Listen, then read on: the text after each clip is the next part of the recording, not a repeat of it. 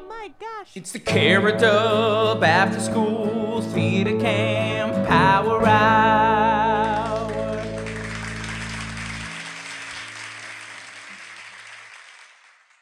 Yay! Oh my gosh, it is the CaroDubb After School Theater Camp Power Hour, episode three. I am so excited that we're doing this. Thank you all for being here. Um, I'm CaroDubb. This is my Power Hour. And it's a different night this week, but thank you for being here anyway. As always, we will be streaming this conversation live on Twitch so I can interact with the chat, such as it is. And then we are going to release it in a podcast form later on. It's going to be good. Uh, so tonight I will be joined by Regina Aquino and Lady Dane Figueroa Edidi, and I'm very excited about that. Before I get them on um, and introduce them, I want to talk a little bit about kind of laying the, the, the groundwork and framework for some of the things that we're going to be talking about. And um, yeah, it's a lot. So tonight's chat is all about healthcare and the Actors Union. Um, and I'm going to start by asking the question what the hell even is socialism? Because I think socialism has a lot to do with the um, uh, development of some of these social issues that we have going on in our country. Uh, even though you know we live in a capitalist system, some of the things that we have are designed in part by socialism or some of the theories of it. It always takes very different forms. So, we'll start with the Webster's Dictionary definition. Socialism is any of the various economic and political theories advocating collective or governmental ownership and administration of the means of production and the distribution of goods. Or, as Karl Marx said in 1875, from each according to his ability, to each according to his needs. In America today, it is often used by Republicans and Democrats alike as a dirty word Trump recently has said on record countless times things like socialism must always lead to tyranny, and that it is an alarming and new trend in our country, even though the practical applications of socialism vary widely all over the world, and the history of socialism in the USA is nothing new. The Socialist Party won 6% of the vote in the election of 1912, uh, which was 108 years ago. We're going to cut out that pause so it made it look like I knew the math right away. It's going to be good. Um, and then a couple decades after that, many of FDR's social programs were based in socialism. For example, Social Security, which is something we still have, kind of, is a plan based on something that was first done in European nations uh, by Otto von Bismarck in 1889. And he was a really, really right wing dude, but simply because he did a social security plan, he started getting called a socialist because of that. So, um, as as we go further into history, we start seeing that it's all these really different kinds of ideologies that get tacked on that word socialism, and they vary greatly. Um, yeah, so like I mentioned before, Republicans in the United States have been using socialism as a buzzword, excuse me, for decades in an attempt to scare Americans away from trusting social programs which could absolutely benefit them. Ronald Reagan, when he was critiquing Medicare, said that one of the traditional methods of imposing statism or socialism on a people has been by way of medicine. Um, and I think the effects of that fear mongering are still felt today, obviously. And I think that has a lot to do with what we're going to talk about tonight because there is still a massive debate around universal health care. There are a lot of people, so many people who refuse to even think about it because of their fear connected to the word socialism. Um, however, there was a study done in 2018 that said that more Americans today see socialism as a synonym for equality than governmental control than they did in 1949. But I saw that and I was like, that still feels really dissonant to me because I feel like no matter where I go, there's always, when I get into political discussions with people, there's always someone when they feel really uncomfortable with universal healthcare, single payer system, their discomfort comes from the fact that it's tied to socialism. And in fact, some of them, I've had conversations with some people who are like, well, why can't you just call it something different? It's the word that bothers me, which is really interesting to me. Um, yeah. So then, then the, the whole argument is well, what we have here is not actual socialism. Well, what we want here and what more of here is not actual socialism.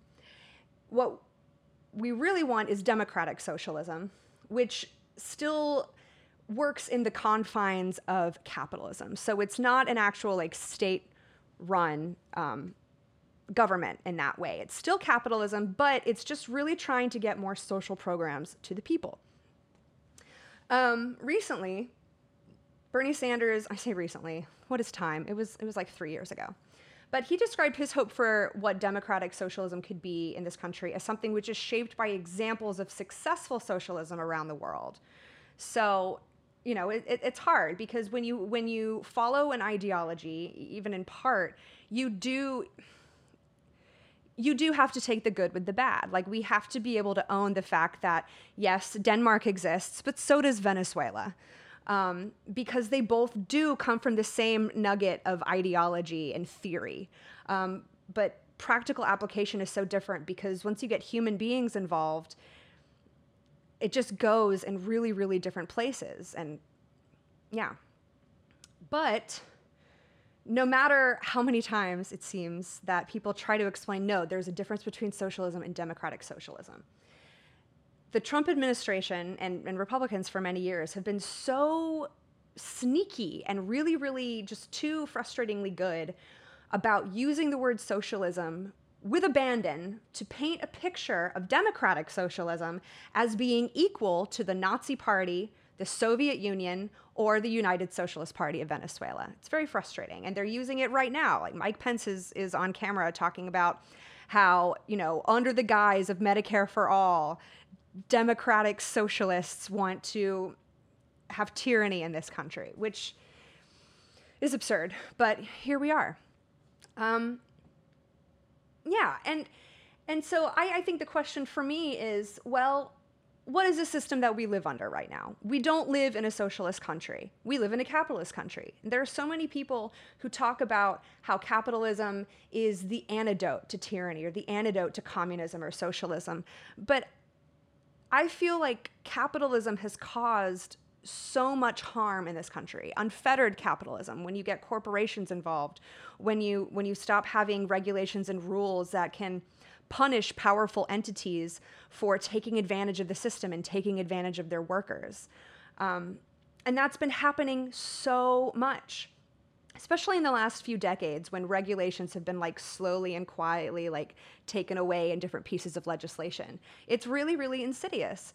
And I, I, think it's a shame that not more americans are truly educated on the reality of our economic system what we've been fed as true and absolute and and what we could have because there's so much potential for something that could be so much better. And i and i do think that getting there in large part has to be gotten there by social programs, by thinking about our country fellows who are struggling more and not because of anything that they themselves have done, but because they're struggling against a system that was designed to keep them failing or, or designed to help other people who were not like them.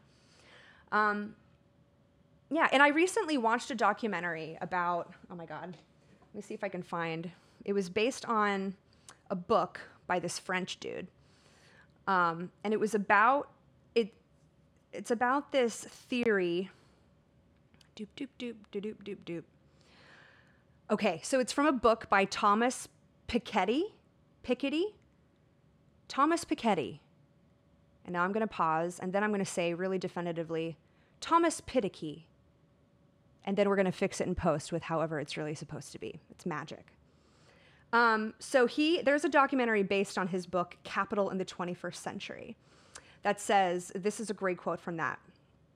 The share of all the money that's made in the economy is going less and less to the workers, so that is declining. The wage share and the profit share essentially, and the profit share, essentially what those that own the capital will get, is growing. And that essentially is about power And and you know, we also have things like the media showing unfettered capitalism in kind of a romantic light, like movies like um, uh, uh, The Wall Street, Gordon Gekko saying that greed is good. It it's meant to be an outcry against a capitalist system, but it was twisted and in actuality became sort of a permission for greedy individuals to pursue riches.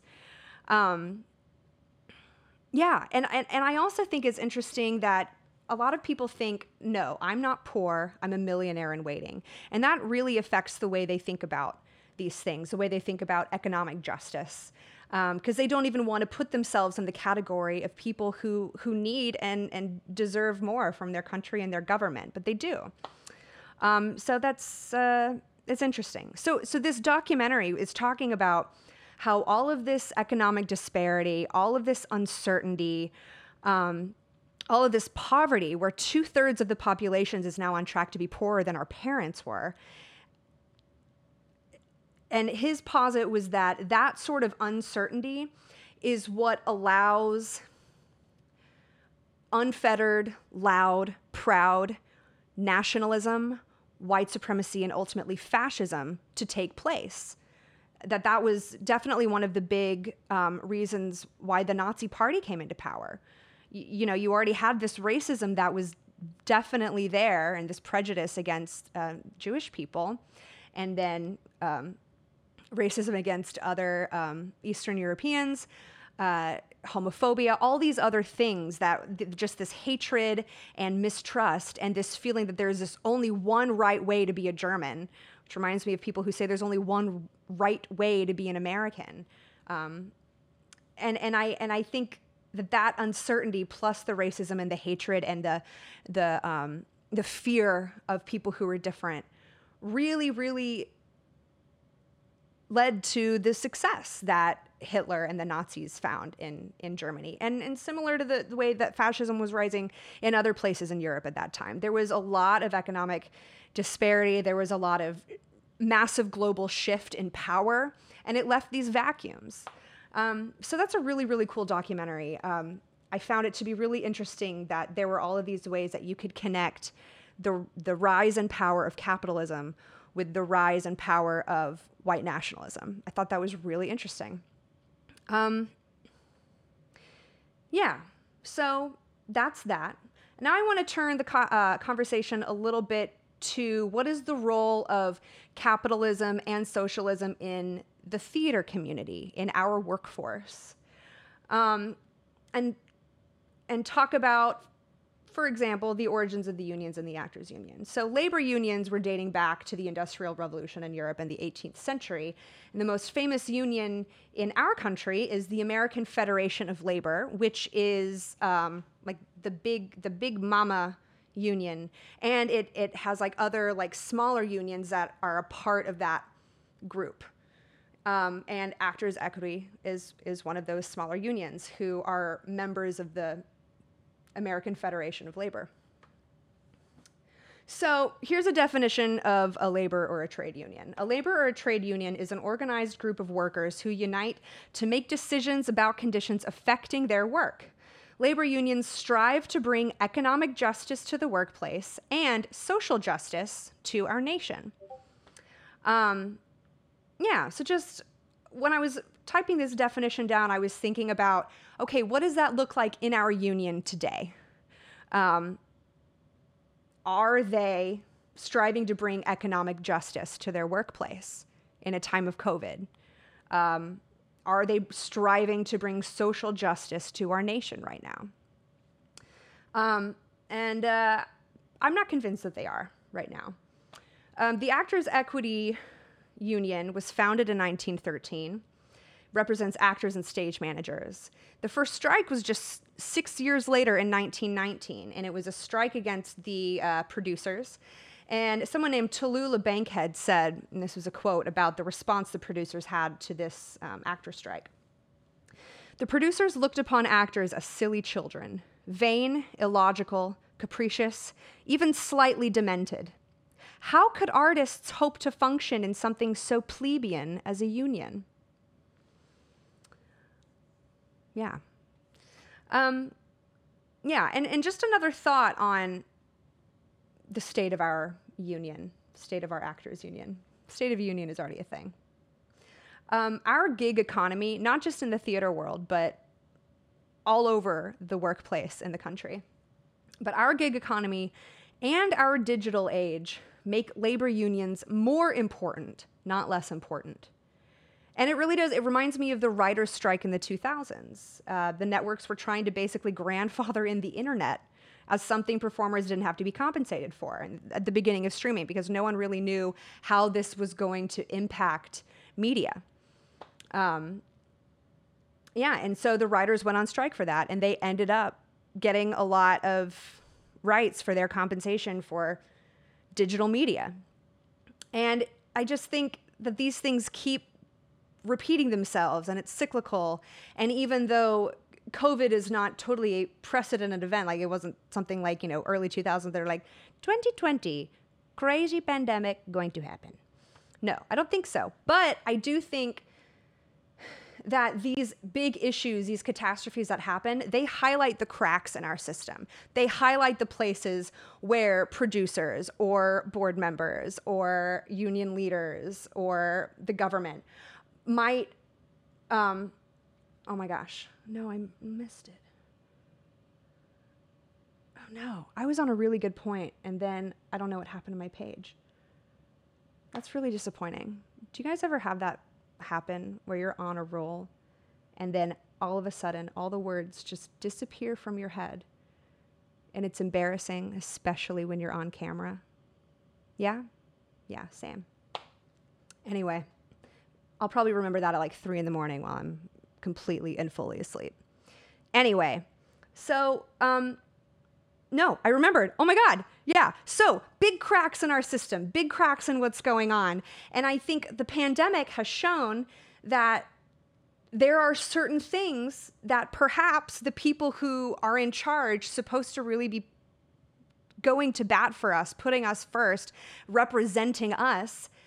I think I feel like there are a couple things they're just trying to grandfather in. So we don't get the proper compensation for those things. And I think that happens a lot in the theater yeah, so that's my spiel. Um, yeah, I'm gonna uh, introduce my guests. We're gonna take a little break, and then we'll come back and we're gonna keep the conversation going. Uh, my guests for tonight are Regina Aquino and Dane Edidi. Regina is a DC and Maryland native. She is a first generation Filipinx American. She's a mom to two of the coolest and most adorable kids I have ever laid eyes on. Um, and she's been performing in the DC area since 2002. She's a graduate of the Studio Acting Conservatory, a member of Not in Our House DC, a Helen Hayes Award winner for her stunning work in the Events at Theater Alliance. Holy wow. Kick ass karaoke performer, and always super fun to take a shot of whiskey with. Uh, you've seen her at Woolly Mammoth, the Folger Theater, Olney Theater, Theater Alliance, the Kennedy Center. And during COVID, she has served as a facilitator, a performer, reader, roundtable table activist, and more, bringing light to the issues facing our community. I'm so excited that she's here. And we also have Dane Edidi. Uh, she's a jazz singer, cabaret diva, dancer, actor, writer, priestess witch. Yes, I did copy and paste from her professional Facebook page. It's good. Um, yeah. Um, and then I also have a quote from an article that I'm going to ask them about later. But there, there was this really cool roundtable article that, that Dane and Regina were both a part of earlier this year. And she describes herself as a black, trans, African, Nigerian, indigenous, Cuban performance artist, playwright, author, advocate, screenwriter, priestess, historian, goddess. She's also a member of Not in Our House DC. Uh, she's an epic slam poet. She's a Helen Hayes Award winner for Outstanding Original Play or Musical Adaptation for her poem Clytemnestra, also at Theater Alliance. Uh, she recently wrote a play about separation in COVID times called Between Time. She's written for Roundhouse's Homebound series, and right now she's working on a series of vignettes uh, that is designed to take social distancing into consideration. Um, yeah, I'm just really, really excited to have both of them here. So let's uh, let's let's let's take a five. Let's take a sensible five. Well, you know what? I really like rounding up to multiples of five. So let's take a six. We'll come back at 9:30 and I'll bring on Regina and Dane. All right, see you back in a bit. Wow, okay. Um, thank you both so much for being here. Um, talking about the Actors Union and healthcare. I'm very, very excited. I have a lot of questions for for both of you. Um, I wanted to sta- uh, start off with some more general ones. Um, the two of you both did a DC Metro Arts um, roundtable, and Dane, you said something that really resonated with me. Uh, right now, especially as I'm venturing into the exploration of digital art. Um, and I find myself hearing the same argument over and over again um, that because theater is meant to be experienced live, that what a lot of people are experimenting with right now in digital space cannot be considered theater because it is not live. Um, and the definition you used in this article, I, am not sure that it was in response to that sort of idea, but um, but I read it in that in that context from where I from where I was in that moment. And what you said was Theater, at its heart, is a spiritual practice. Before Greece, there was Africa. Theater is deeply connected to the spiritual lifeblood of a people, of a nation, of a land. Therefore, theater has the responsibility to be at the forefront of social justice and change. And, and to me, that definition there's no exclusivity with liveness. It's about s- spirituality and and and connection and community that doesn't necessarily have to be you're in the same physical space. Is that is that something that I'm correct on? Can you explain more about what you mean by that? Yeah, I, I mean, I agree with that. I think that I think that there are certainly right the arguments about is theater is the thing about theater that it is a live experience, right? Meaning that it is being experienced with folks in the audience, um, and that there is a certain type of, um, while there's a certain type of um, eternalness about it, there's also a certain level of ephemeralness, right? Mm-hmm. So that, like, that performance that evening may ripple out and may shift worlds, right? But it is experienced by those particular individuals in that moment for however long the show is. Um, hopefully 90 minutes. But uh,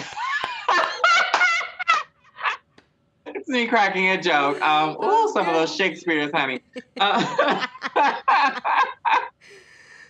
baby. Um, but part of it too, right, is I, I think that in that conversation, also what I was discussing was the fact that so many theater institutions attempt to separate theater from the politics of the land, right? Meaning that um, there are theater institutions who imagine themselves beyond politics. And of course, because this is a podcast about healthcare, I think that like we wouldn't even be having these conversations about healthcare if we had universal healthcare, right? Like this wouldn't even be a matter for the union because we would be able to have the health care that we need and we wouldn't have to worry about having to work a certain number of hours um, to do what we have to do or be able to like you know what does it mean to incur uh, medical bills right? Like millions of people are in medical debt. So um, part of that quote for me was not simply just about like the doing of theater but the responsibility of theater, right? The calling of theater, um, mm-hmm. which is that it must, theater must, because we are the theater, the, the, the creatives of the theater, and the institution itself is a building, right? Or an organization that we have ordained. Hmm. We have chosen to give it reverence or prominence or whatever, right? Ordained it to produce work. Um, but we ourselves are the theater. So every institution could crumble, but theater would survive because we exist. Um, and so, because of that, it is imperative that the theater institution be in right relationship with us. Yeah. That's just like, you know, that's like what's coming up for me today. I think. yeah. Yeah, absolutely. Um, and thank you for just jumping right into the fact that if we had universal health care, we wouldn't even need to be having this conversation. There wouldn't be this recent, ah, with what are you doing? Because it would have been taken care of. Absolutely. Um, yeah, so I'm going to get a little bit more into that in a second, but I have another kind of general sort of sort of question that I wanted to ask uh, both of you. Um, yeah, so this I my hope for this podcast, my I want to center social change as it connects to theater. Um, and when I think of examples of artists who marry their art and their activism together, you both immediately come to mind. Um, can you speak a little bit to how art and activism intersect in your lives, if at all, and, and how that intersection manifests in the way that you navigate the theater community? Okay, sis. Uh, yeah. So I think, I think just living my my actual identity makes my work in in theater political. Um, that has been assigned to me. That has been my experience based on based on my my gender, based on my ethnicity, uh, based on my motherhood. Um, that I I was not I was not taught that that would be how I exist in the theater world. I I was taught to be white, and I didn't realize that I was being taught actively to excel at being white or excel at being Asian in white spaces or white stories um, until I was much, much older when it became clear to me that um, my existence was defined for me by people who I wanted to work with and by people who could employ me. Um, and how I survived in those spaces. Uh, in the beginnings, I think, you know, were very, very harmful. Um, internalizing all of that or or being very competitive with other women of color, particularly Asian women. Um, you know, and living in a, a, scarcity mindset, thinking that there can only be one and you have to be the best all the time when you're competing with my with white mediocrity. Um, so it's it's something that I I think I wasn't I wasn't I didn't make an active choice to be politically active. I just sort of started to realize that I was tired of being quiet in my discomfort. Um, and my activism started to show up in my art when I started. I was I was fortunate enough to have come across people who really were interested in in bringing their beliefs and social justice into their work um, and into the shows that they produced. And I had the opportunity to perform um, in shows that were in line with my political activism. But the more I became aware of of who I was within the, the community at large, like my gender, my motherhood, my ethnicity, and how how that was always at the forefront ahead of my work. Um, I, I I think it just became very clear to me that I everything that I do, every role that I take, has to somehow be advocating for um, equity hmm. and justice in some way, shape, or form. Otherwise, I don't want to do it. Um, because, as I said, it has always been a part of the way that the industry and the art form saw me. Hmm.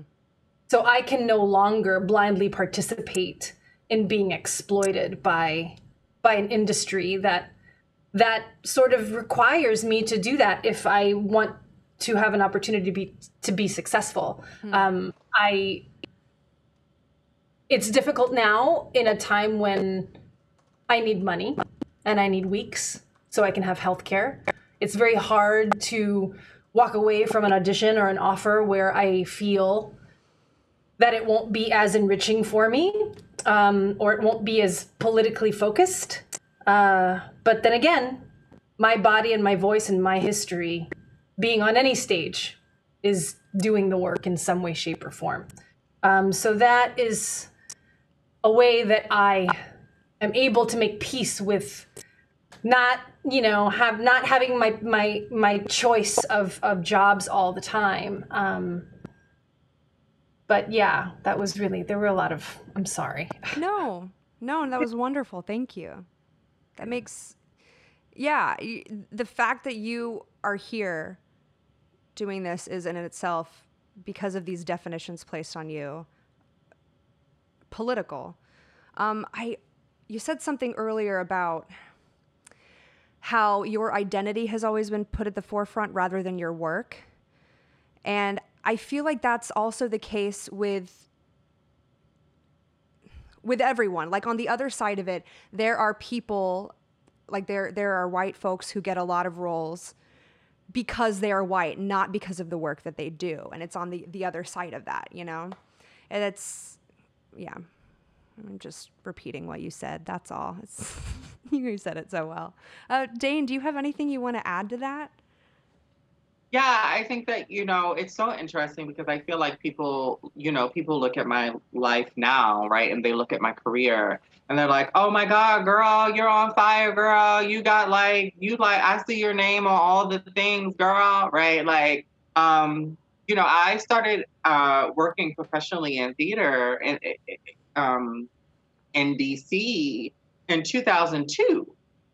And um, if anyone who has known me, you know, Regina's known me a long time, that like I initially, you know, did understudying and also I was doing cabarets and writing my own work um, because in 2002, theater was not really invested in um, even even pretending to care about anybody who wasn't white. Um, and so for me, um, I have constantly and I also had a vision of what I wanted my my artistic life to be. Hmm. And because I initially, right, um, experienced the uh, the blatant erasure, right, um, and you know, as an Aries, it's like, ain't nobody gonna tell me what to do, right? ain't nobody gonna tell me what to do. You know, I said no to a lot of things because I wanted my career to look a certain way, right? I didn't I didn't want to play Othello, right? I wanted to be Lady M. Um, and so because of that, I really, really, really um, had to invest in other skill sets, right? And other gifts that I had. Um, outside of the theater and within the theater so that I could eat Hmm. um, and get to a place in in my career where I could say no to certain things. Um, has it always been easy? No. Um, do I feel in this moment um, that I made a lot of right decisions? Absolutely. And I say that to say that um, because of that, I've also learned to say, can we cuss on this podcast? Who listening to this podcast? Oh yes, we can absolutely cuss on this podcast. It's I've educational. learned, I've learned to say what the fuck I want, right? Like Yeah. real talk. Like I have learned to say what the fuck I want. Um, and when I think that, you know, the pay needs to be better, I say the pay needs to be fucking better. Hmm. If I think that a theater is being shady, I say, theater, you are being shady. Um, and I've watched others around me um, because of that willingness to, you know, say what the fuck I want, then also feel emboldened, right? Um, to say what the fuck they want. You know, the, like I said before, right? Like the institutions, we don't need the institution. And I think one of the greatest lies that we have been told Hmm. is that like our survival hinges on the institution, and that is not true. The institution's survival hinges on ours. Period. Um, and so, how do I marry my art and my activism? Everything about our lives is political. To pretend that it is not is a fallacy. Because our identities, our personhood, our rights, all have been legislated. Hmm. All of it.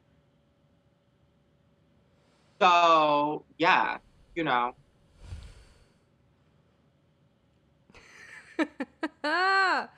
Absolutely. Oh my God. Yeah. Yes. Oh my God, both of you. I can't even look at the screen right now. Can't look at you. It's too good. Um, so, what the hell is happening with health insurance in the union? is my next question that I typed out and put in bold. What the hell is happening? Um, I did. I did a little bit of research. I first want to start with the question: How long have you been in the union for both of you? I know it's it's you have different um, experiences in the union in different time periods. I've been in AEA since 2006. Okay. Uh, 2019. Yeah. 2019. 2019. Yeah. Yeah. And I am a perpetual EMC week holder. I've I've, I've, I put off joining two or three different times. Mm. Um, and I, I'm sure you both can relate to that question and feeling of like, when should I turn? If I do, and what will that do to affect my work? How will that affect my health insurance? Um, that's always been a, a, big anxiety for me, and I and I know it is for a lot of other people. Um, I was looking at the new guidelines proposed by the Equity League Health Fund. And for, for those who don't know, the Equity League Health Fund is the board which governs um, the health insurance in all caps. It's appointed by half equity members and half producers on Broadway uh, of the Broadway League. And a quote that I took from from a uh, from an article said, "These new guidelines may make it more difficult for actors to get health insurance when theaters open back up." And I was like, "May, May, it's gonna do it." So the changes, and correct me if I'm wrong. Um, they're changing it from if you work 11 weeks, you get six months of health care and if you work 19 weeks, you get 12 months of healthcare to a three tier system. And the, the, the weeks that you have to get, the markers are 12 weeks, 14 weeks, and 16 weeks. So to me, I'm like, okay, you're adding a week for the lowest tier coverage, and a week or is six, or or six months. Uh, Sorry, Oh, say no. one more time. they, aren't they saying 16 weeks for six months? Yeah. A year. It's 16 weeks for six months. What is it for? What do you have to do to get a full year of health insurance? A full year was was it 18 or 19 weeks? Is it I'm- is it is it 19 weeks still? It's very confusing. Yeah, it was 18 or 19 weeks. Like, and you know, so but uh yeah, so that's for a whole year. It was 11 weeks or six months, and you got to choose between uh going well at least if in this area actually no for all of equity i'm sorry i don't it's so hard because i was looking at the the healthcare exchange and depending on what state you live in depends on what kind of coverage you get i don't Yep. fucking know. Um, but i'm going to be out of insurance come march uh, you can choose between cigna and the plans that they offer there or you can choose uh, going with kaiser but uh, i believe when i first started i was paying a hundred dollars per quarter for my Cigna uh, uh, PPO. Yeah, yeah, yeah, yeah, yeah. It was great. I could see a chiropractor for fifteen dollars. A chiropractor was covered. Like it was the best health insurance for the least amount of money I have ever had in my life, ever, ever. And I've had babies. Like, know what good health coverage is? Yeah. And it costs a fuck ton of money, even when you are working for a corporation. Like I used my last healthcare provider was through my job at Hyatt Corporation, which is a multinational uh, hotel hotel company, and I was paying for my family plan eight hundred dollars a month for insurance for my family. If I were single, I believe it would have been two fifty a month, which is cheap.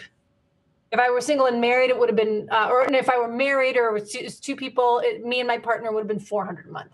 The family is another, like, it was insane. Like, how much money you pay, even when you're part of a big corporation that is paying towards insurance companies. Yeah to help you get lower rates. So imagine when I was leaving that job and I had to pay Cobra, which included the company's portion of my insurance, how much I had to pay per month to cover that same plan. Like it's it it is it's a racket.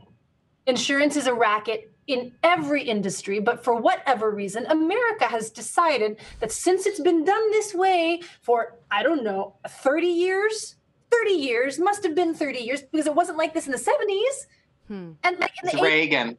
Yeah, exactly. It all changed in the 80s. It all changed in the 80s. And somehow people were making all this money and they thought, oh, well, if I pay for this insurance, then I get to pick and choose whatever doctors. Hmm. But like, was was health was health was was it really that bad? before because people seem to be thriving in the 70s. Socialist policies seem to make this country boom. So here we are. I'm an actor. I have this really great health insurance plan, which I was super grateful for. And I'm like, I will bust my ass and do whatever show I need to do to get my 19 weeks. So I only have to pay $100 for three months of coverage. I will fucking, like my, my dental plan through equity costs more than that, which which I, I believe we can continue to choose to have. So we'll all have beautiful teeth through this yeah. insurance debacle. Great. At least I won't die from an abscess. I hope. But um, at the end of the day, now they're saying, well, they said back in in July that the price per per th- three months had gone up to three hundred dollars. Mm-hmm. So it was $100 a month. And then starting next year, that's when it will be 16 months. And like, and this is the thing, there were no tiered systems. Yeah. You had Cigna or you had Kaiser. And you could pick whatever plan, but it cost you the same. I think I I I, I me only paying a hundred dollars for three months of a PPO. Like I didn't even look yeah. at the other. I can afford a hundred dollars for three months. Like, so I don't know. Maybe there were tiered systems, but at the end of the day, all I know is for 19 weeks, I got a full year of a PPO for $100 for three months. $100 per quarter. That's insane. And now I, I like, how, how, how am I going to get 16 weeks to have the same level of coverage in six months when the theaters are closed? And on top of that, SAG is is fucking around with equity. So whatever possible weeks we could have come to some kind of agreement on is now being fucked because SAG is saying, well, it's not really theater. You're encroaching on our territory. Yeah. So all of these filmed performances will no longer qualify for weeks. If producers were even willing to pay towards weeks, who knows? What are producers saying? I don't know. Equity is trying to blame the equity fund, the the equity league, but. Yeah see equity doing like I get emails every now and then telling me to call my senator, right? Write my representatives. I'm like, what, what the fuck are you doing? I don't see you on MSNBC. You're in New York. Like, there are all these pieces about how Broadway isn't going to open. Why aren't you out there saying actors are going to die? BIPOC actors are going to die. Like, it's because this country, right? This country um, has always wanted to privatize art. And what I mean by that, right, is that this country has wanted um, artists to be indebted um, to the rich. Period. That is what that is what um, has often happened, right? And so, for you know, what has been said so often is, oh, well, why don't you choose another profession? Even though literally during the pandemic, it was art that helped to soothe people's souls. Even though during the pandemic, it was artists who were out there on the fucking streets protesting too. Even though anyone who works in any kind of organizing space understand how Im- imperative artists are to liberation Um, even though literally everybody want to have a motherfucking movie about um, artists who have passed away and call them such inspirations and such fighters, but you actually don't want to love on artists now while they're here. You don't want to do that. Hmm. Um, and part of that, right, is that like part of it is is because theater itself is rooted in capitalism and is rooted in a system that's not that that does not that does not um that does not think that the creatives who have made theater institutions successful by way of you know utilizing their gift in in service of the art um, that they are worthy of being cared about unless they are engaging in an act that brings pleasure or something else to their white rich audiences and it is inhumane and it is violent the simple fact that this country is supposedly the richest country in the world, and yet there is not universal health care is a travesty.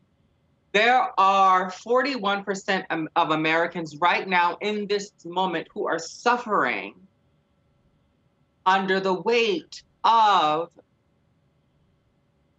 medical debt. There are 7 million elders as of 2019 who are suffering under the weight of medical debt.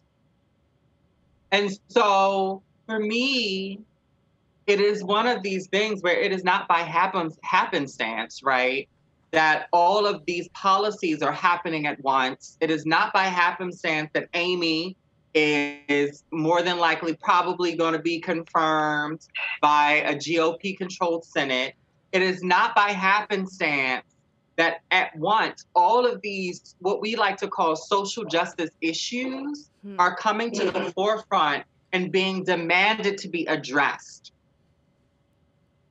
It is not by happenstance that we are being forced, not simply as a world, but as a theater community to confront white supremacy. Because at the root of this country is colonization and colonization has said that BIPOC people do not deserve to live, period. And that if they are living, somehow they must be shackled to a system that does not honor their humanity. And so when I say that the theater institutions have to do fucking better, I include the union with that because the union is a theater organization. Like, fuck, the fucking union should have been advocating for Medicare for all. Period. Point blank, period. Pooh, as Patti LaBelle would say. Theater institutions want to sit up here and they want to have a motherfucking um, we see you white American theater moment and release their motherfucking Black Lives Matter statement. But at this very moment, while we are sitting here talking, on this thing, there Broadway, you know what the Broadway producers could have done? They could have actually made this a whole motherfucking year of listening to plays and experiencing plays virtually by way of reading of playwrights who they probably would have never thought of even reading. And every regional theater, I understand that they are fighting for their survival. But you know what, though? I would rather have a country where the artists are taken care of and able to eat and put a roof over their head and, and be able to have their medical issues taken care of than have some shiny building that is empty hmm. until June 2021. Period. And so for me, this was a moment for theater to reimagine the existence of the work, and it has failed because all it could think about was its the, the survival of the institution of building. And how inhumane is that? There were so many things that could have happened in this moment that would have oh okay shady zoom um, there are so many things that could have happened in this moment right that could have allowed for us to thrive and, and actually be at the forefront of change. And because of capitalism and fake allyship, theaters is the same. So many theaters, not all of them, because you know some of them I fuck what I love, but like so many theaters are the same type of shit that our own government is doing to us. Which is say that you only matter when you are doing things to bring honor to me. Hmm. And it is fucking ridiculous. It is time for a change. It is time for a change. Absolutely. Yeah, I'm just thank you both for saying all of that. I I think this is the kind of candid, blunt honesty that needs to be in all conversations surrounding the future of our industry, such as it is. I'm really glad you you brought up the fact uh, that you, um, when you think about the institutions and how theater needs to change, you think of the union as a part of that. Absolutely. I, I have a note here actually about from the principals page uh, from the We See You uh, White American Theater, where they talk specifically about the unions. Um, and, and the quote is just as our unions have fought for our pay equity and working conditions, we insist that our unions listen to our evolving needs for better treatment. I love that word evolving because, like, you said, um, just because this was something that was done like 30 years ago or you know in 1913 doesn't mean that it's going to keep working humans evolve and we have to keep changing it to make sure that we're taking care of everyone um, we demand health care without dependence on work weeks or a lower threshold for BIPOC artists hired less often. We demand shorter, more humane tech days and work weeks with more time allotted for the production process.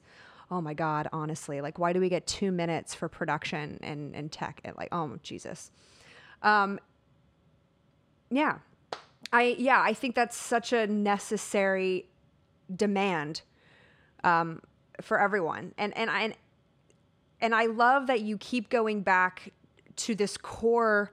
Both of you keep going back to this core point of how this country is built on colonization and how this American and, and European theater tradition is built in capitalism. Because I, I do think those things are so enmeshed together. And it's for the same reason that Dane, you just said that it's not an it's not an accident that all of these things are are coming to a head at, at the same time um, because they're all related. Yeah.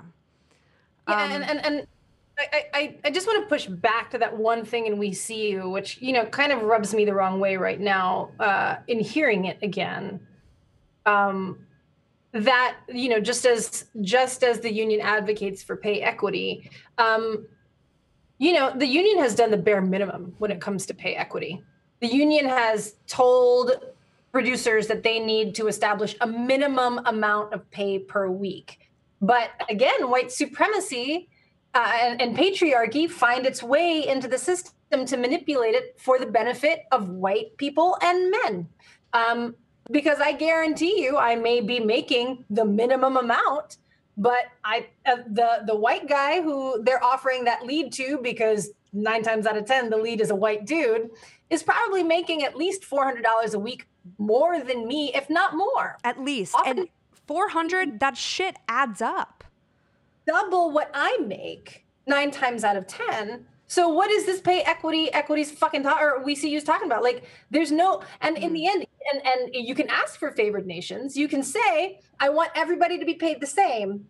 But there are ways around that. People can ask for, can you increase my travel stipend? Can you give me more of a per diem so that I can make more money on the side? And that way, equity doesn't need to know. Like there are ways around it that that the, the theater system will always support the people who fall in line or the people who are the people who are just perpetuating the same stories that you know white patriarchy wants to tell itself. And and it will continuously oppress minorities. It will continuously oppress women and, and non-men. And and it's it's like it, it, there's no way that we can we can address any of it unless we address all of it. Like we have to mm. say you have to pay us all the same like you know and, and if you're not going to pay us all the same you need to be transparent about it and you need to be transparent about why i need to know why this white dude i understand he's worked here for 10 other shows than I have, but I need to understand why, if he has a smaller role than me, he's getting paid double my money. Like, explain that to me in a way that makes sense so that I don't have to hear about it or suspect and then just guard what's mine. You hmm. know, like it creates this environment where everybody's just protecting what's theirs. That I go into I go into accepting a role with this contract negotiation mindset to make sure that I can live. Because the producer doesn't care about that, even though they're looking at the Helen Hayes Award I just won and they're trying to capitalize off the speech that I made. And look how progressive we are. We're, we're putting this Asian woman in the Shakespearean lead, and oh, good on us. Please, like, just like, don't. I, I know what you're using me for. Everyone knows. But at least live up to the bullshit that you're selling to everybody else. Because if you're not, then I'm not coming back. I don't need it, even though I fucking do. Like, as Dane said, like the theater cannot exist without us. So we will find a way. Artists find ways to survive. We have been surviving. The theater is now like, how do we survive? I've been surviving. I've been doing this. I've been living gig to gig. I've been making my life work. And, and it may be exhausting, but I've been doing it. It's the institutions that are now shitting their pants because they don't know how they're going to do it. And I, I, don't give a fuck because where were you when I was hoping I could have some insurance? Yeah. Yeah. Um, I would like to take a break because, as Dane said earlier, Zoom is being really shady. Gotta send y'all something new. And then when we come back, um, I have a couple more questions slash ideas that I would like to get your opinion, improvisation on. Yes, and this moment with me. And then I love lists, so I made a list of some plays that talk about workers and or unions and I want to do like a lightning round. I want to get your like if you hear this what is the word that comes up and we'll see what happens. It's going to be great. Okay, so um, I'm going to turn this thing off and then I will get y'all a new Zoom link because here we are. Anyway, anyway, welcome back. Thank are you. Are we back? We're back now. Okay. Thank you back. Thank you back. Um, ah, so I have, and, and this is really just, this is something that I wrote while I was doing my notes on all of this. And it's something that you both have already touched on, which is wonderful. But I, I, I want to read my view on this and, and get your takes. Um, so, people in positions of power keep workers in place by holding things like pay, healthcare, and in the case of theater, casting opportunities over their heads as incentives to keep them quiet and keep them complacent and complicit. And this has a real life application when in so many ways. But for example, when people feel obligated to go to bat for or defend powerful men who have given them career opportunities, that have given them access to status in the field. And then when those powerful men are accused of nefarious behavior and actions, this perpetuates a cycle of abuse and it also perpetuates the myth of the gatekeeper and continues to give certain members of the community patriarchal power in a way over the rest of the community and and really just instills fear in in people who could potentially break out of the system because they think I'm going to lose work from this. I'm going to lose casting job opportunities. I'm going to be blacklisted, or such and such person may or may not have done some horrible thing. But look at what they've done for me personally. I wouldn't have gotten healthcare this last year if I hadn't worked at their theater the whole time. And I, I think that, I think it speaks to some of what you all were saying about the way the system keeps people in line and keeps these power structures in play. Yeah. That's what I wrote, kind of. I was, I was like, wait, are we responding? What's happening? I don't know. I, I just wanted a good grade on my paper, so I showed you. Astute. I agree. Thank you. And I know you agree because you already said it earlier. But I said it earlier too in a uh. completely different thing. And I'm like, oh my gosh, we have same anyway, same thoughts. This is the late night portion of the program. And I love it. Dane said earlier. Portion. This Okay. is what people pay for. exactly. Right. This is what people are not paying for. Censored before. Dane, who are we kidding?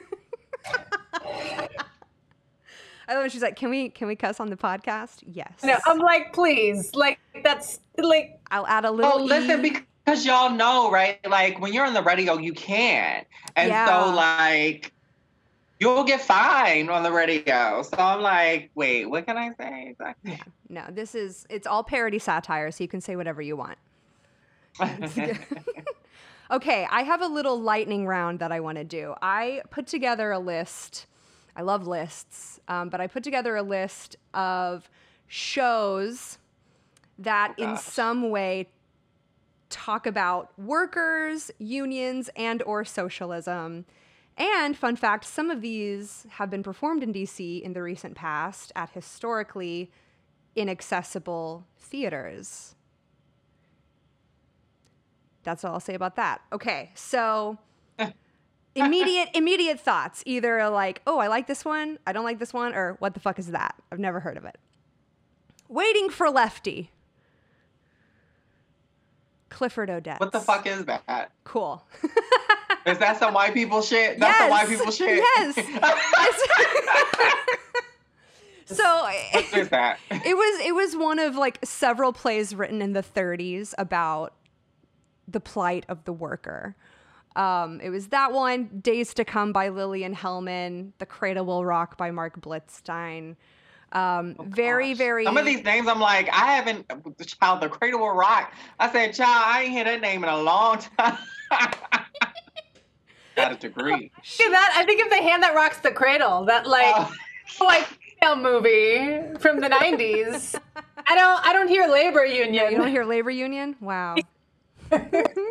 What about Caryl Churchill's socialist feminist plays, Light Shining in Buckinghamshire? I don't know that one either. I know Top Girls. Yeah, Top Girls and Cloud Nine are on the list, as is Vinegar Oh, Tom. wow, Cloud Nine. Yeah, Cloud Nine. Cloud Nine's a union play. No, it's a it's one of I didn't think so. No, it's not a union play, but it's it's it's listed under her socialist feminist plays that were written during the time of the Thatcher period and and have been dissected by by many a nerd to to say, well, she's writing these plays in response to Thatcherism and and looking at feminism as um, being intrinsically tied to socialism. Because Cloud Nine, that's the one where like characters like switch, right? Yes. Um, like if you you can play you play women and men in that show. Yes. Say one actor plays several different. Um, Yes, yeah, yeah, yeah. And it, it starts it starts in in like Victorian colonial mhm. Africa and then it ends in like a century and a half later in London. And it's the same characters, same family, played by different actors and changed because of their location and, and all of those other things. It's really, really interesting. Um, and it's really problematic too. She has, it's written in the script that one of the actors, that one of the characters is uh, is a slave who works for them in Africa, and then, but in in the character description, she she says these characters are played by the identity that they wish they were. So she has a white actor playing this man in blackface, basically, and she's saying this is that way because he wishes he was a white man because it's very weird. Um, the I wonder if she ever apologized about that. yeah, Um, I, I honestly don't know. Why does that ever happen? And then also, let me just say something. We say an enslaved person. An enslaved person. Mhm. Because that's don't their people slaves. identity. That yeah, yeah, yeah. Right. They're not slaves, they have been Mhm. enslaved. Yeah, absolutely. Thank you. Um, how about ragtime? Listen, y'all. Let me tell y'all something about motherfucking ragtime. Why do we? Why? Why do we keep doing it? It is so fucking long. I was I was That wondering show- if you're gonna say long. it's so long. It, and and so uninteresting, even when it is done well. It is. I do not fucking care about white saviorism. I do not care about it. I do not care to have a show where we literally have these relationships with white folks in which white folks are allowed to not be accountable to any of their shit. I'm done with that shit. And so, as far as I feel about ragtime, some cute songs.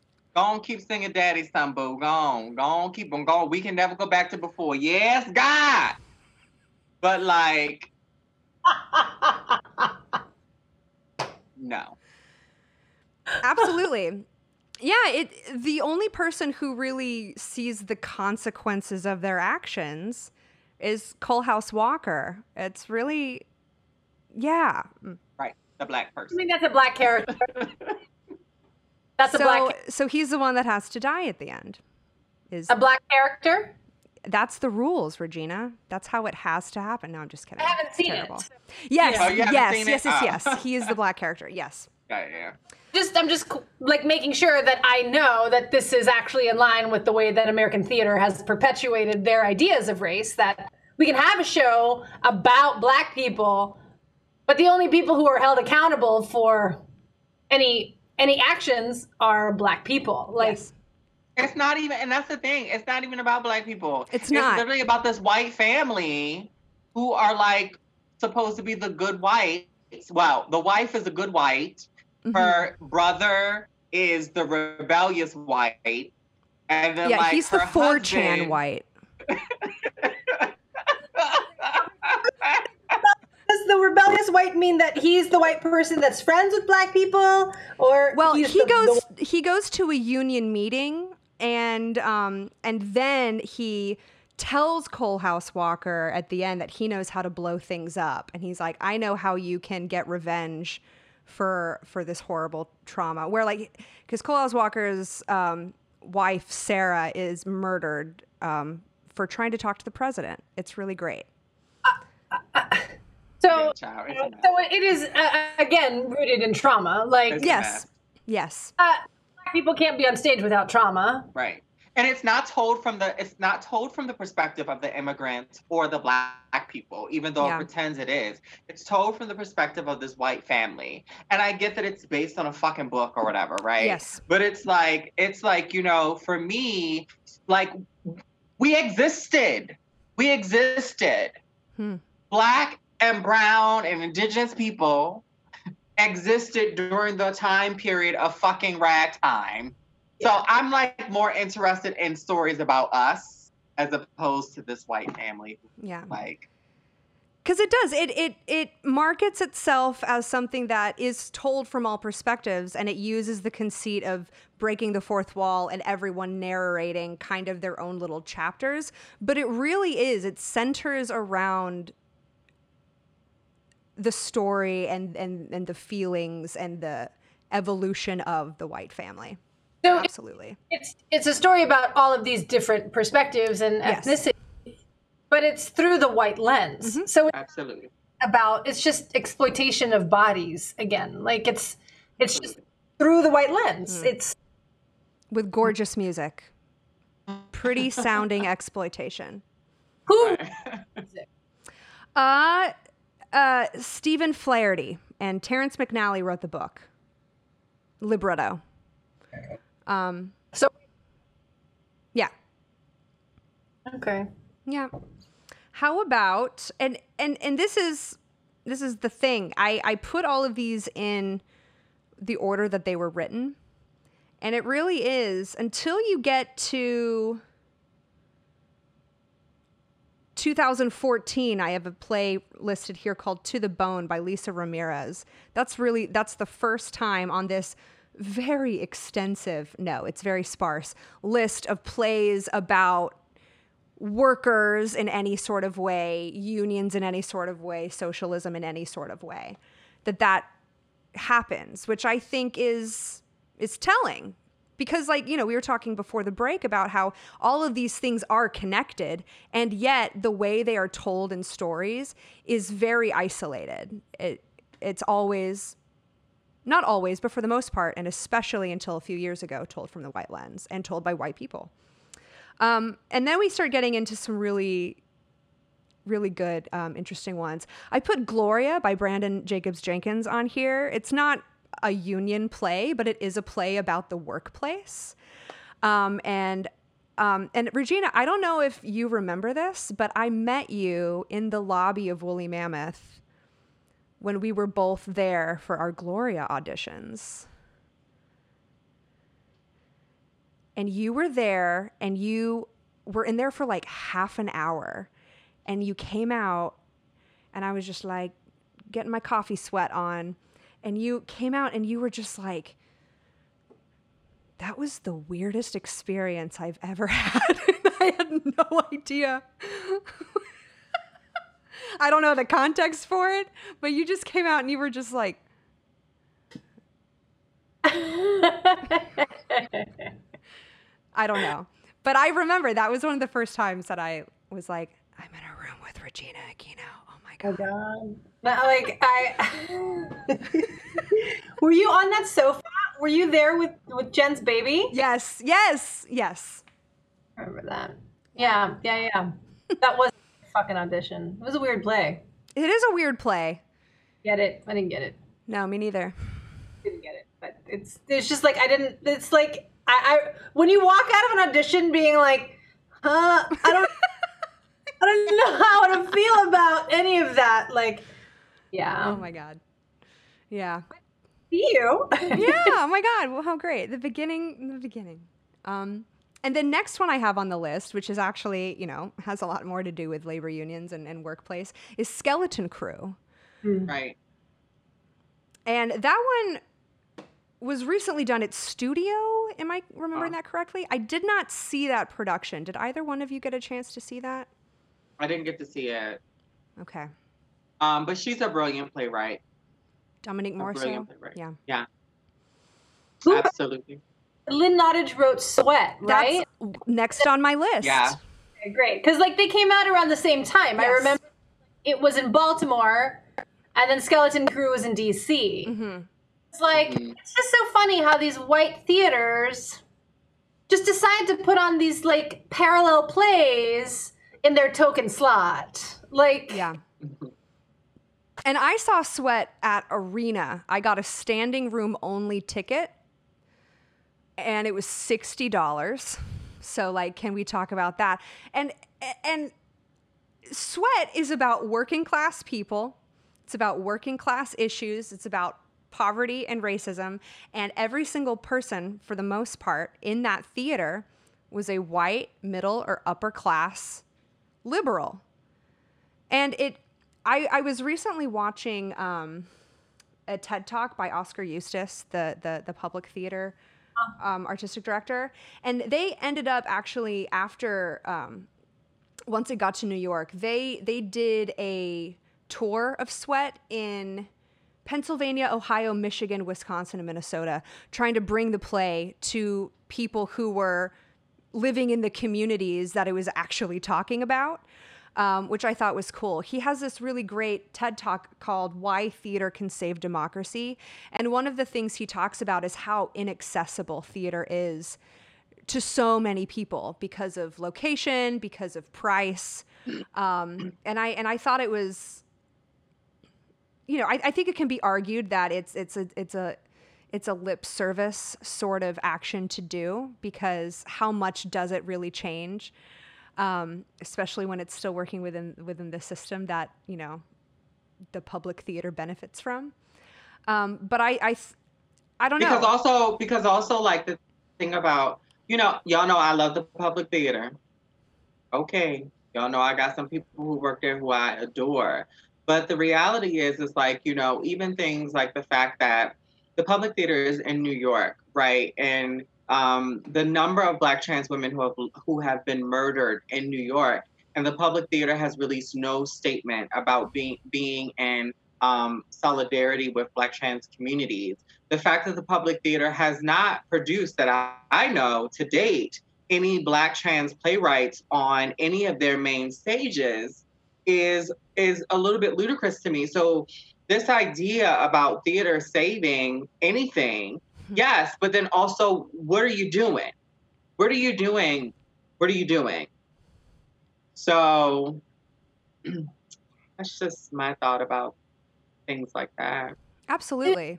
no shade It's a lofty idea too, because like, what theater is going to save democracy? Who's whose theater? Like, who who who? Which theater makers? Like, yes, the the the the spirit of theater, the art, uh, the artists, the people who are affected by it, and the stories that they're telling. But but really, like, all those people who watched Sweat at Arena, you know, Yeah. I'm sure people who who were sitting in that audience you know, and then watching Junk, and then that that whole scene about the union guy and like big business screwing over the unions and the workers and blah blah blah.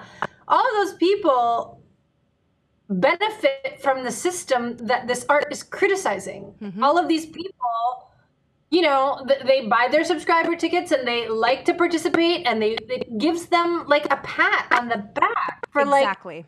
look look i'm aware of how real people feel so that makes me that means that i have empathy so i don't have to carry around this guilt and like i think that's really what separates liberals from from republicans is that liberals feel guilt. They feel white guilt. Republicans don't. That's the difference. Like they all they show up at the same fucking capitol and, and like they argue over the same bullshit, but it's whether you feel guilt or not, you're benefiting from the system that you're not changing. You're mm-hmm. watching theater that's calling out systems that you perpetuate. So it's like, sure, theater can save it, Oskar. Thanks. Like, I didn't need the white guy at, on top of one of the most visible theaters in New York to tell me that. Hmm. But like, what is he saving? What is he saving? Like, sure, you're putting you're putting BIPOC playwrights on your stage, but like, how much are you charging for those fucking tickets? Hmm. And and like like it becomes it's just about commodification, right? This fucking structure, this non-profit profit theater fallacy run under these capitalist corporate structures that exploit artists and benefit theater institutions only to like hold up a mirror that is okay to the people who are making the laws. Like it, it doesn't it's not changing anything. The theater that they are making is are it's perpetuating the system hmm. The theater that they, they, they, like Dane, Dane said everything. Everything is always back to what Dane at some point said. They I'm cannot. gonna get Im- that tattooed on me. they can't. What Dane said. like what? Like let me find the, the the quote that I have of Lady Dane on my body. On my body, it's just like etched. It's like memento, but it's just quotes by Dane. White people don't have the imagination to save the world because they've created this world. Yeah. They have to move move out the way like you know what i'm saying and, and, and it's just ugh, ugh, god oscar oscar like that just ooh.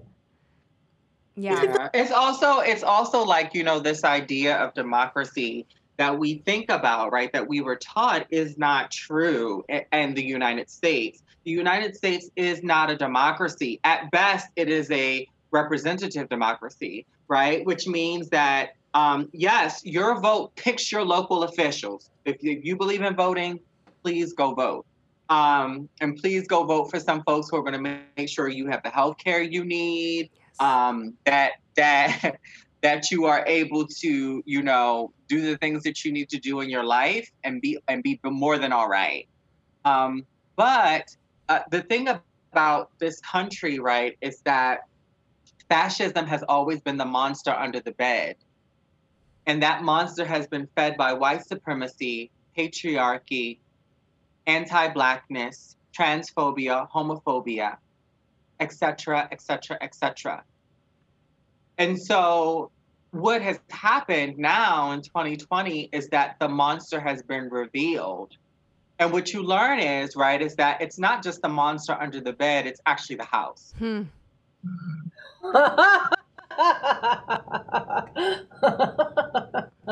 And so, The call is coming from his house. The call is coming from inside the house. and so the reality is, right, is that if we are really thinking that theater can save democracy, Hmm. then theater itself by its by its own virtue of being of also needing to be saved is that it must be willing to divest from white supremacy and dismantle white supremacy entirely. So that means every creative who makes up a theater, right, from Oskar to an actor who literally comes and works at the public theater, from the motherfucking person who um, during the morning time cleans the public theater. Everyone must be committed to dismantling internalized white supremacy and systematic white supremacy. But as Regina has said, right, there are sometimes people who are on boards and who are funders or who are audience members or subscription patrons who benefit from these systems of white supremacy. And so, what they're really asking of theater is not to be radically changed or transformed. They're asking to feel a little less guilty. I saw a show at a theater that that I, you know, I I saw a show at a theater, and I asked my friend, "Do you think that your white audience members, when they left that show that you produced, that they saw the humanity?" And the black and brown homeless people who are literally outside your theater? And the answer, we all know what the answer was. And so, what are we doing here? What are we doing here? Is it to pat ourselves on the back? Is it for us to be considered the most woke?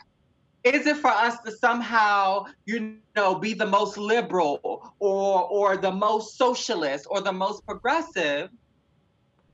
Or are we truly, truly committed to creating a world that is free of oppression?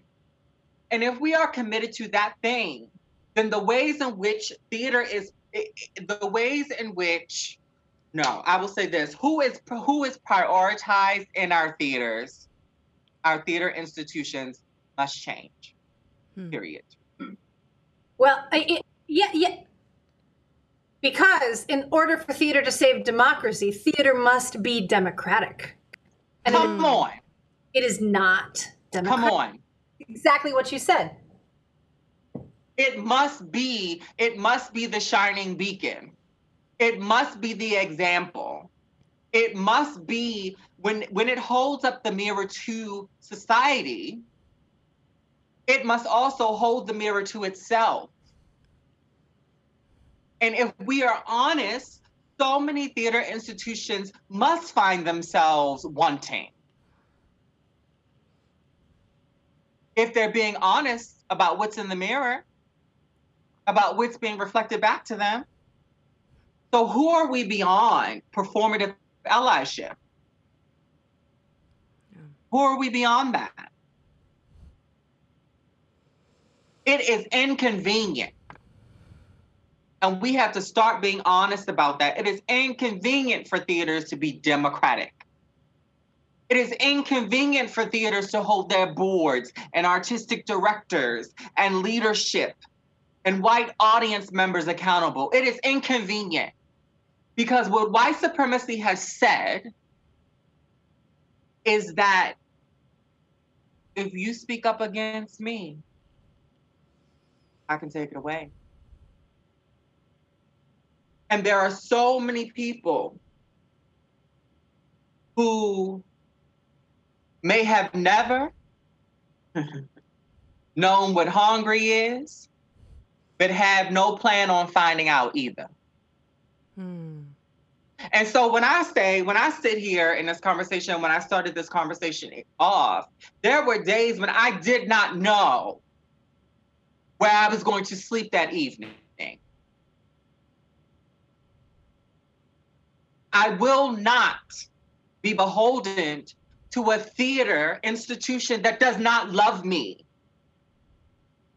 or believe that I have the right not simply to live, not simply to be a motherfucking, you know, token for their motherfucking audience members to feel better because they saw the trans play, the award winning trans play. But I have the right to thrive as all of who I am at all times, period. A black trans woman.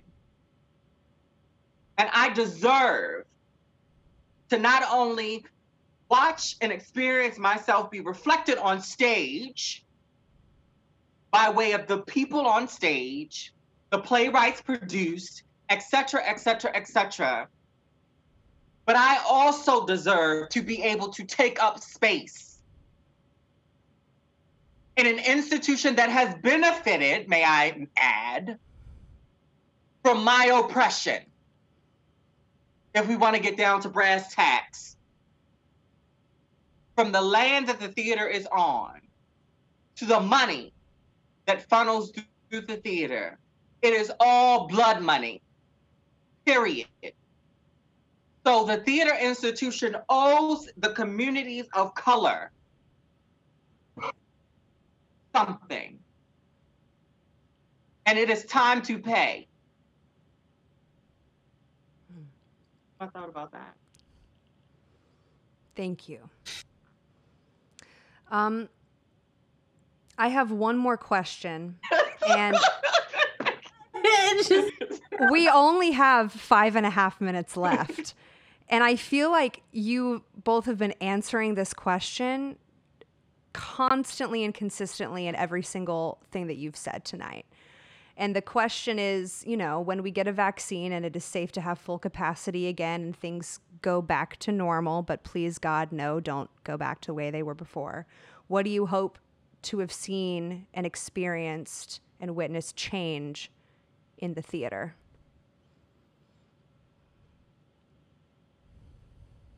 ooh, uh, And we can just play back the whole podcast at this point because what what do what what is. what do I hope? Uh, What do you what do you demand? like you know a, a real a real fucking demand right now is like i want theaters who are so concerned about the optics of what they're saying to fucking pay me when they ask me for my goddamn info. Like when you ask me about my lived experience as an Asian artist, an Asian woman in this community, and how I can feel safer in your space, you can go ahead by by giving me money for asking me about the about information that that you can't get from anyone else because you don't hire anyone other than white people on your staff. You don't know how to engage with communities. You have never done that, and you don't have anyone close enough to you to talk to. So at the end of the day, pay me. And even if we are friends and you're asking me for my cultural contribution because you feel a lot of pressure uh, of, of how the community is judging you at this moment, fucking pay me. Pay me. Pay me my money. Pay me my money. I don't care what your budget for this year was. I don't care because at the end of the day, do you know what my budget for the year was? Do you have any idea how much work I lost or the fact that I was going to have insurance for a whole other year, but my shows and my shoots got canceled. And I like I have to figure out a way to do it.